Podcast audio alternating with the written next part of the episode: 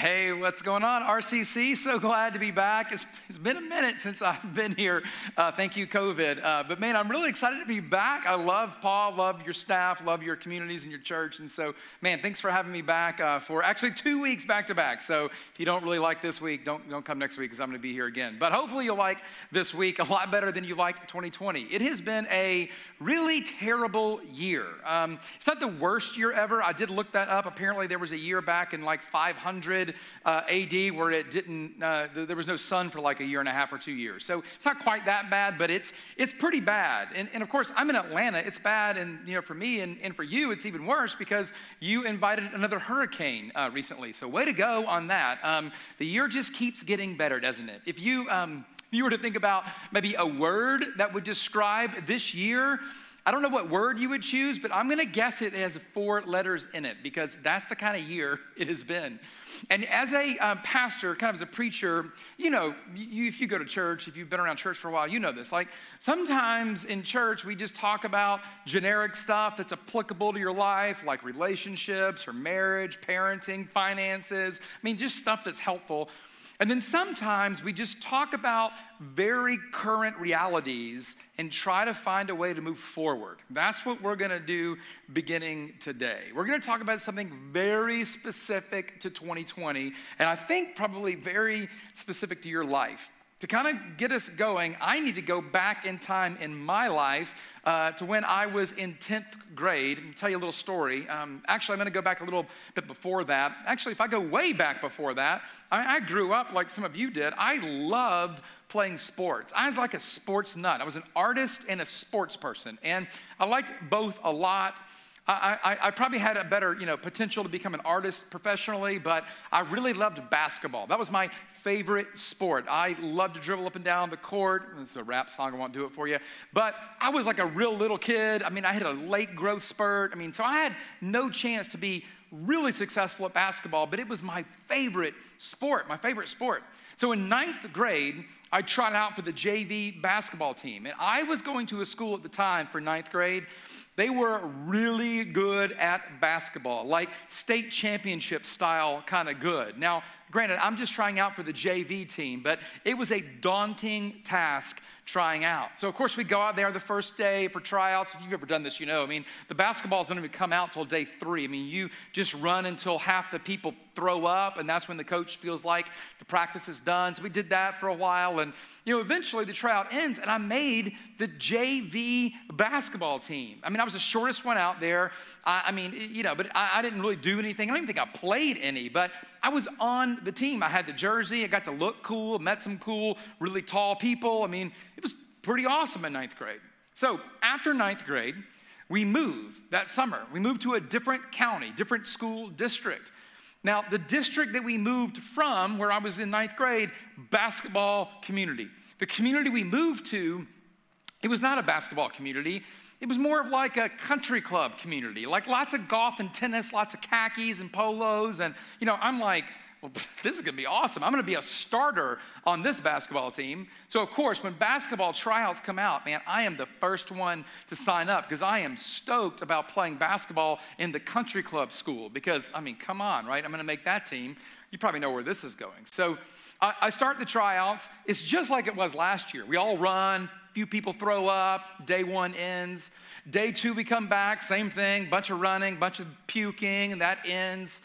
And then day three gets there, we pull the basketballs out. Now, I'm pretty excited about that. I mean, I was in decent shape, and so I was fine with the running, but when the basketball started, I thought, now it's my time to shine. I mean, I'm a sophomore.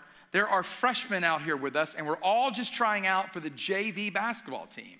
I made it last year as a freshman on a basketball program. Certainly, I'm going to be able to make it here. Now, I wasn't really that cocky, but I mean, I was pretty confident. And I played okay on Wednesday night.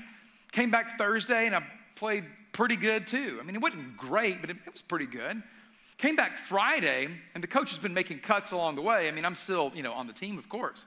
Came back Friday, we actually had a three point shooting contest as a part of that tryout, and they put us with the varsity.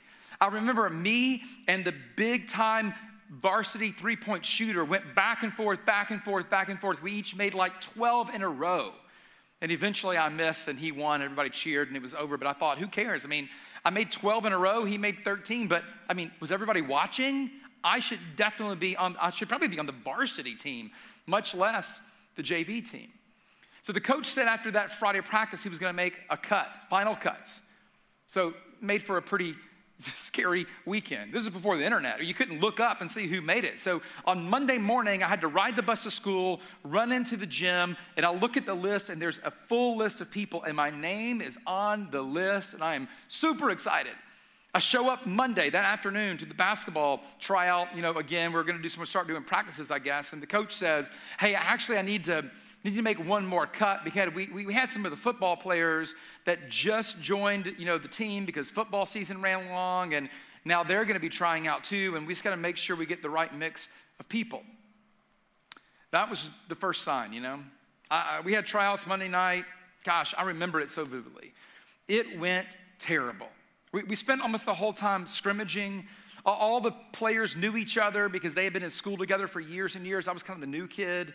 Nobody really wanted to pass the ball to me. I was the new kid. No one, I don't think, wanted me to make the team. I was the new kid, which meant I would take a spot from one of the old kids.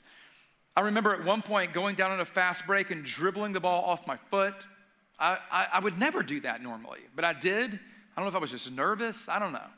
There was another moment I went to throw the ball and a person didn't go where I thought they were going to go, and I hit another person in the back of the head with the basketball.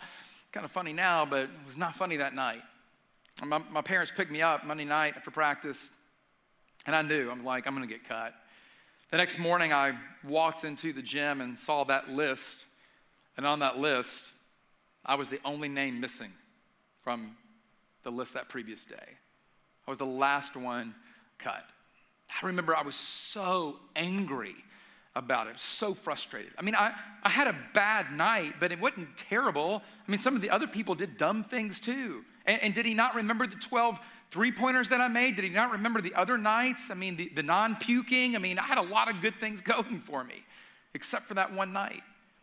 Later that afternoon, I went back to the gym. I, I mean, I was so frustrated, I couldn't think of anything else. So I, I go back to the gym and I go into the coach's office, Coach Flynn. I go into Coach Flynn's office, and I'm like, hey, coach. I was like, I'm a little frustrated. I, I don't understand. And he said, hey, I understand that you're frustrated. I'd be frustrated too if I were you, Gavin, understand. I vividly remember. He says, but I got to be honest. It, it, wasn't just because of that one night, Gavin. The, the reality is that I just don't really know you. you you're brand new. And all of these other kids have been growing up playing in the recreation in the middle school program, and now they're in the high school program, and I just know them. And I just don't, I just don't know if you'd be a good fit. So I had to go with what I knew. Man, it'd have been better if he'd have told me, honestly, I don't think you're good at basketball. Honestly, you're five foot six. I mean, uh, all sorts of great reasons. That was the worst reason for me. That I'm new? How unfair was that? I was, I, I, I, was so angry, so upset. I stormed out of his office, stormed back to class, eventually stormed home on the bus, if you can do that. Walked in, my parents were like, How was school? Was, you know, I'm just screaming, it's awful, you know. So I signed up for the recreation basketball program that year. I played for the you know, county rec department. I averaged 28.3 points a game. At the end of every single game, the opposing coach would come over to me and say, why are you not playing on the school team? And I remember every time I'd say, I don't know, you should ask the coach that. I mean, I, out of anger, averaged that kind of points. I mean, I was so frustrated the entire time. And I wish that I could say at the end of my sophomore basketball season, all of that went away. But it didn't. My, my junior year, the high school varsity coach knew about my prolific recreation career and asked me if I would, you know, try out. And I told him no. And he, he said, No, wait, like, I, I would love for you to try out and be on the varsity team. And I said, There is no way I'm playing basketball for this school. Of course, the story I told myself was because I was angry at them. I had been treated unfairly. I was not going to give them the pleasure of me playing basketball for the school, as silly as that sounds. That's the story I told myself. And in hindsight, that moment in my life actually took 25 years to get over. For, for, for 25 years, for 25 years, I lived out of what my counselor would call an internal vow. I, I lived out of this vow that I will never be treated unfairly again, I will never lose again, and I will never put myself in a position to lose again. For 25 years. It, it was so bad at times. I would be on vacation and I would like maybe want a paddleboard in the Gulf. Beautiful way to do that. Never paddleboarded before. True story.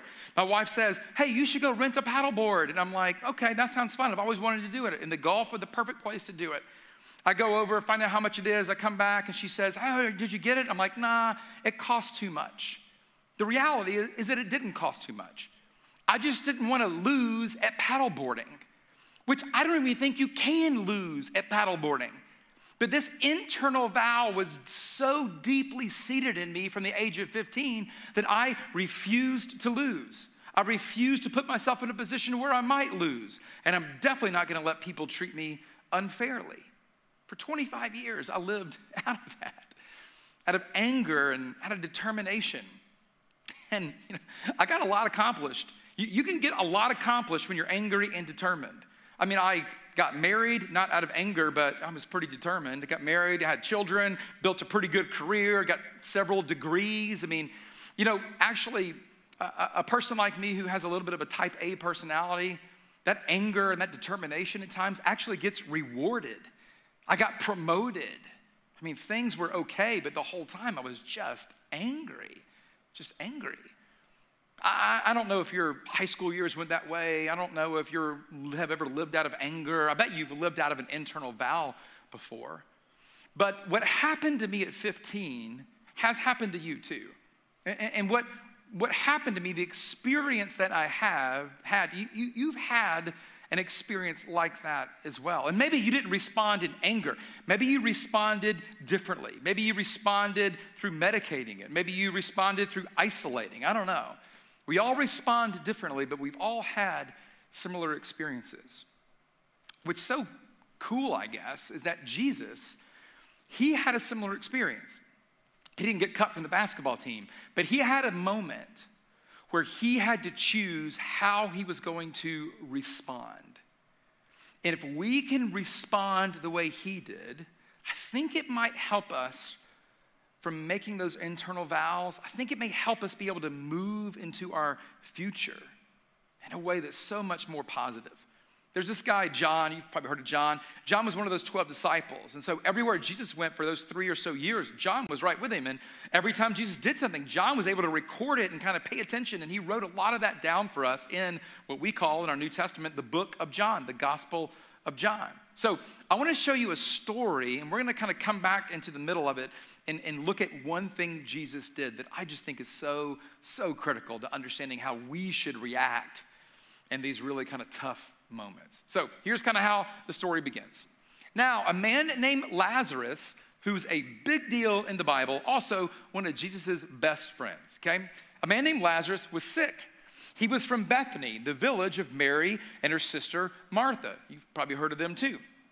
This Mary, whose brother Lazarus now lay sick, was the same one who poured perfume on the Lord on Jesus' feet and wiped it with her hair. You may have heard that story. So, Mary and Martha, their sisters, Lazarus, their brother, they are very tight and they're very close friends with Jesus. So, story continues.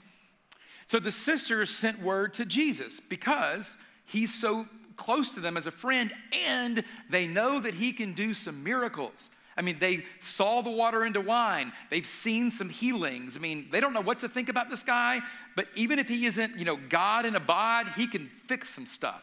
So let's get him here. Lord, the one you love, don't forget, you really like this guy. He is, he's sick. He's sick. So they send word to Jesus. When he heard this, Jesus said, This sickness will not end in death he's sitting with his disciples, you know, a long way away, a few days' journey away. And he looks at his disciples when he gets word. He says, Hey, it's cool. This sickness, it's going to be fine.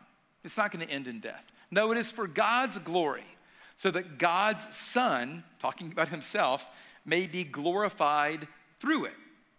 Now, now Jesus Now, Jesus loved Martha and her sister and Lazarus. So when he heard that Lazarus was sick, he, now really quick, what, what, would you do if you were Jesus? If you found out, you know, your mom or your dad or your brother, sister, a child, a best friend, a spouse, I mean, if you were away and you found out that they were sick, what would you do? You'd pack up and get on the airplane or get in the car, you'd go straight home. In Jesus' case, you'd pack everything in the satchel and put your sandals on and start walking, right? But that's not what Jesus does, right? So, so when he heard that Lazarus was sick, he stayed where he was two more days, which is kind of weird. And then he said to his disciples, Let us go back to Judea. Now, I don't have the time to tell you the whole story right now, but you should read this in John 11 because the disciples are really wondering why Jesus isn't responding faster. But then they also remember that he's in Judea and they don't want to go to Judea because the last time they were in Judea, they almost were killed.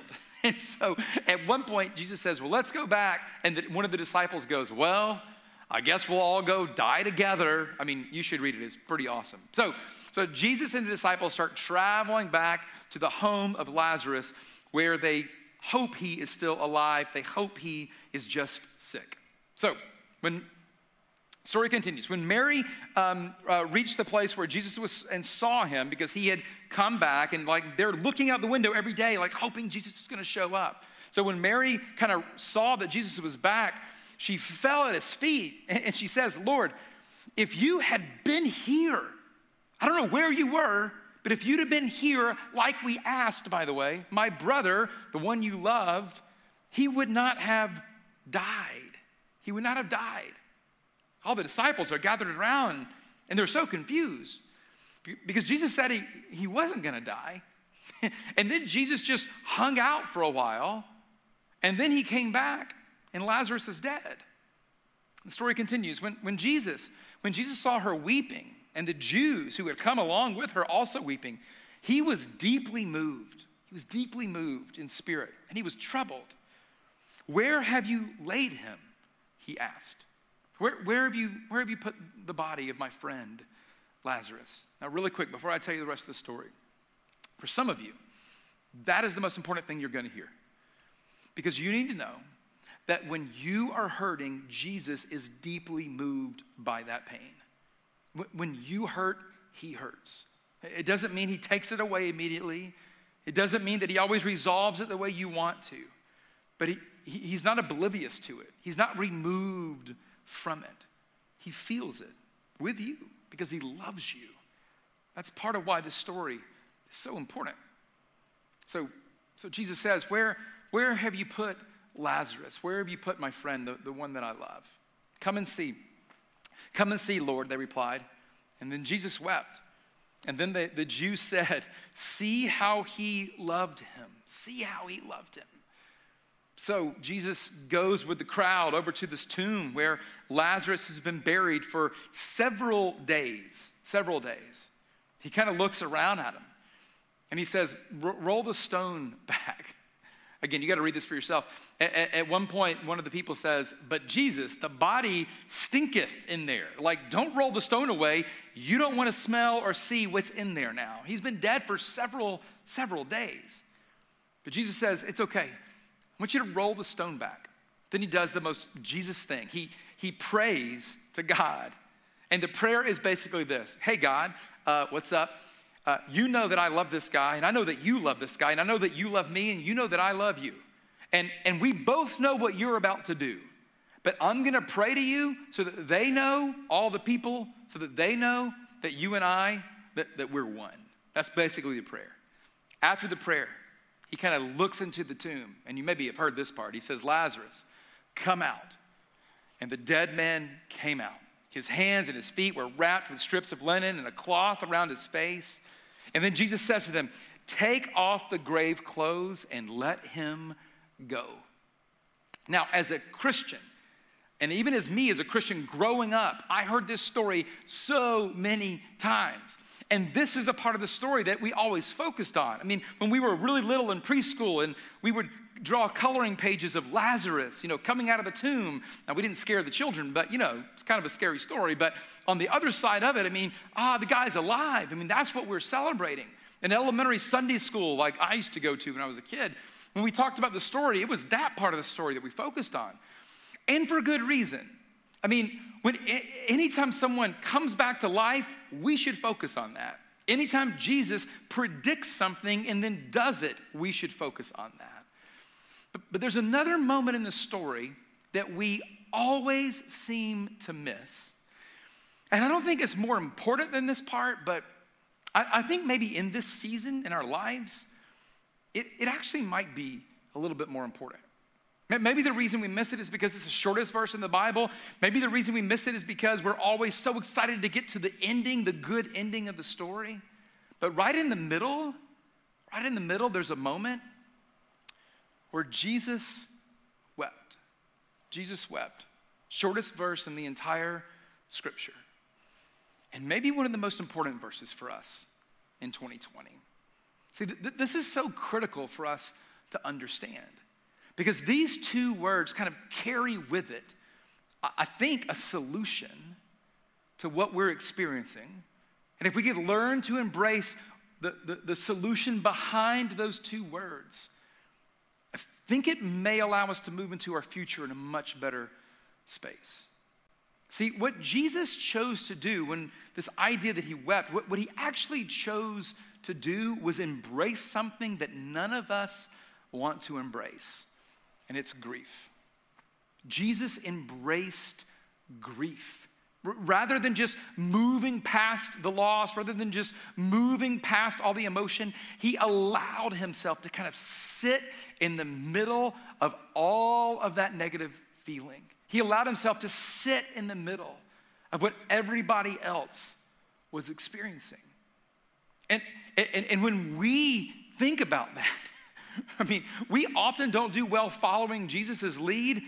We definitely don't, don't do well following his lead in that. I mean, we don't want to sit in loss. We don't want to sit in pain. We don't want to sit in grief. I mean, grief's kind of like a dirty word. I mean, grief isn't something we want to do, but it's really critical to understand why he did it. See, Jesus, Jesus allowed himself to feel the pain and the sadness of death. He allowed himself to feel it. And here's the question why? Like, why did Jesus allow himself to feel the pain and the sadness of death? Why would he do that? Especially when you think about he knew the end of the story. I mean, Jesus felt the pain and the sadness of death when he didn't even have to. I mean, he knew what he was going to do. He told the disciples, remember a few days prior, his sickness is not going to end in death. I mean, he knew what he was going to do. Yet, for, for some reason, he allowed himself to feel it. Why did he do that? Why did he weep? Why did he feel it? I think, I think because Jesus understood that grief paves the path to peace. Grief is what allows you to experience peace when you experience loss. And Jesus understood that.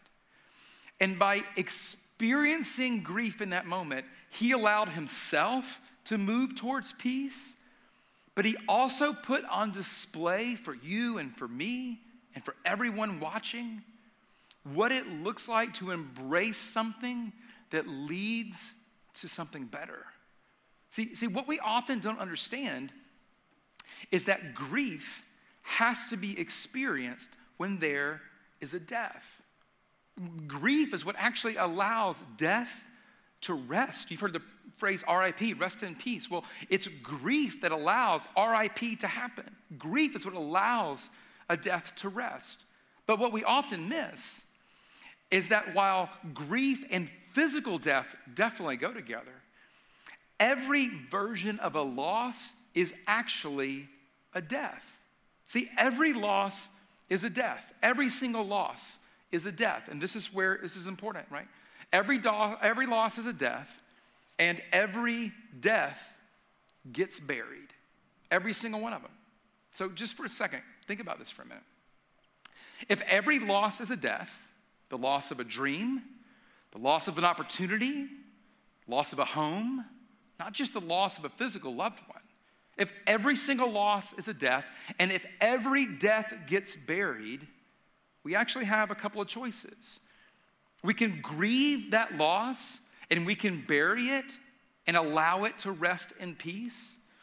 Or, unfortunately, what most of us do, we don't grieve the loss. Maybe because we didn't even know we were supposed to, but we don't grieve the loss. And that ungrieved loss creates a lot of problems because ungrieved losses, they get buried alive.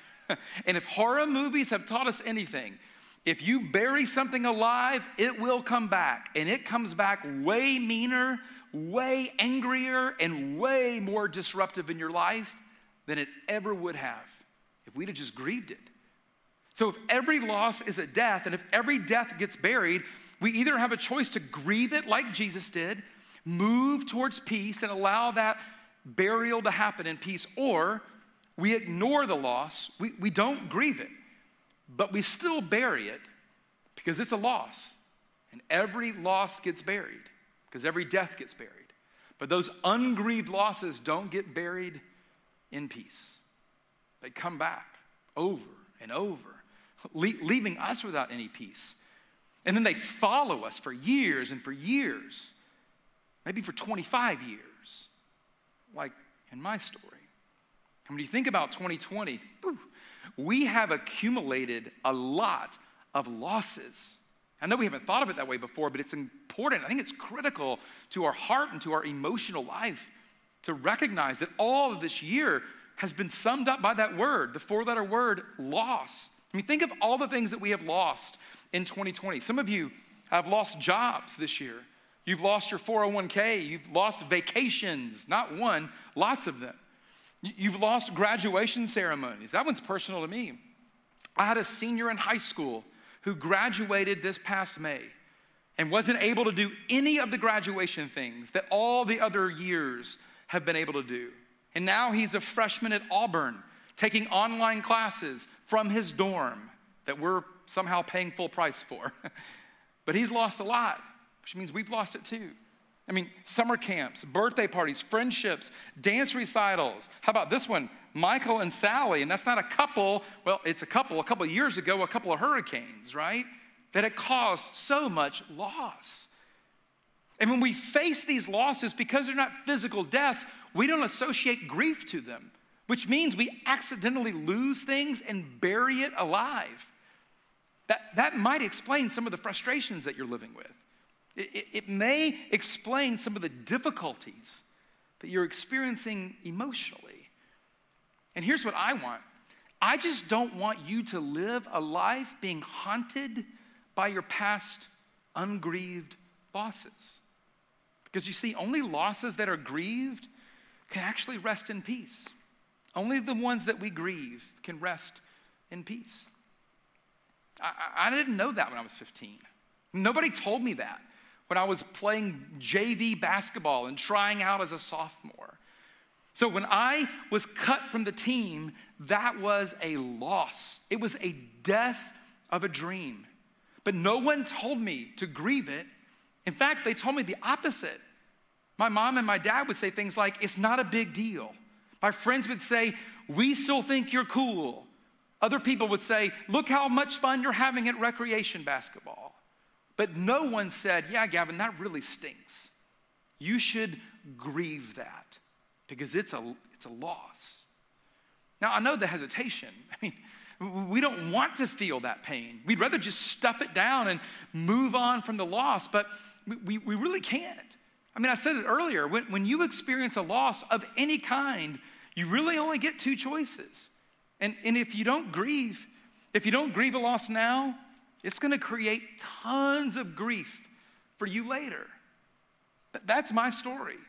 I spent 25 years of my life allowing an ungrieved loss to dictate how I behaved in the current realities of my life. What a horrible story. And I don't want that to be your story. I, I, don't want you to experience 2020 and the losses that we're accumulating and ignore them or minimize them or medicate them and just move on as if it really didn't matter because it does matter. Every loss matters because every loss, no matter how big or small you think it is, every single one of those losses, it's a death. And every one of those deaths are going to be buried. And you're going to bury it. And you can either grieve it and bury it and allow it to rest in peace, or you can ignore it. But when you ignore it, it goes ungrieved. And you're still going to bury it, but you're going to bury it alive. And it is going to come back to haunt you. And you're going to have a lot of trouble tracing it back and figuring out why things in your heart aren't right, why things inside of you don't feel the way you know they're supposed to. Odds are it's that ungrieved loss. See, your, your present, your present realities, right? They, they really can't become your past if they stay with you into your future. That's what ungrieved losses do. They, they don't ever stay in your past, they stay with you everywhere you go, and they continue to bother you, continue to haunt you. But it doesn't have to be that way. It took me a long time to learn that really hard lesson. I don't think you should do that. I think you should just grieve the losses. So, what have you lost? Jobs, houses, friendships. I mean, the list goes on and on and on. And while we can't really avoid loss, what we can do is live through it in a way that allows us to grieve it so that we can experience peace on the other side. That's what we should do with 2020. Let's pray together. Heavenly Father, man, this has been a terrible year. I feel like it's not getting that much better. We just continue to rack up all these losses. But Father, I pray that even though you aren't removing all the losses, that you still have a path for us that leads to peace. And your Son, Jesus, showed us exactly what it is. All we really need to do all we have to do is recognize that every single loss is a death. And instead of ignoring it, we can grieve it and we can allow it to be buried in peace. So, God, I just pray that we will do that. And then, God, I just pray too for anybody who's listening and thinking about this, if, if there's something in their heart that is not right, I, I pray that you give them the wisdom to be able to look back in their past and maybe discover an ungrieved loss or maybe several losses that they just didn't know to grieve. And, and listen, it's not your fault, you just didn't know. But I pray that you'll give people wisdom to see that. And then, God, give them the courage to go back and sit in the pain and the sadness as much as we don't want to, knowing that on the other side is peace and freedom and really the only way for it not to grieve us. Father, we love you.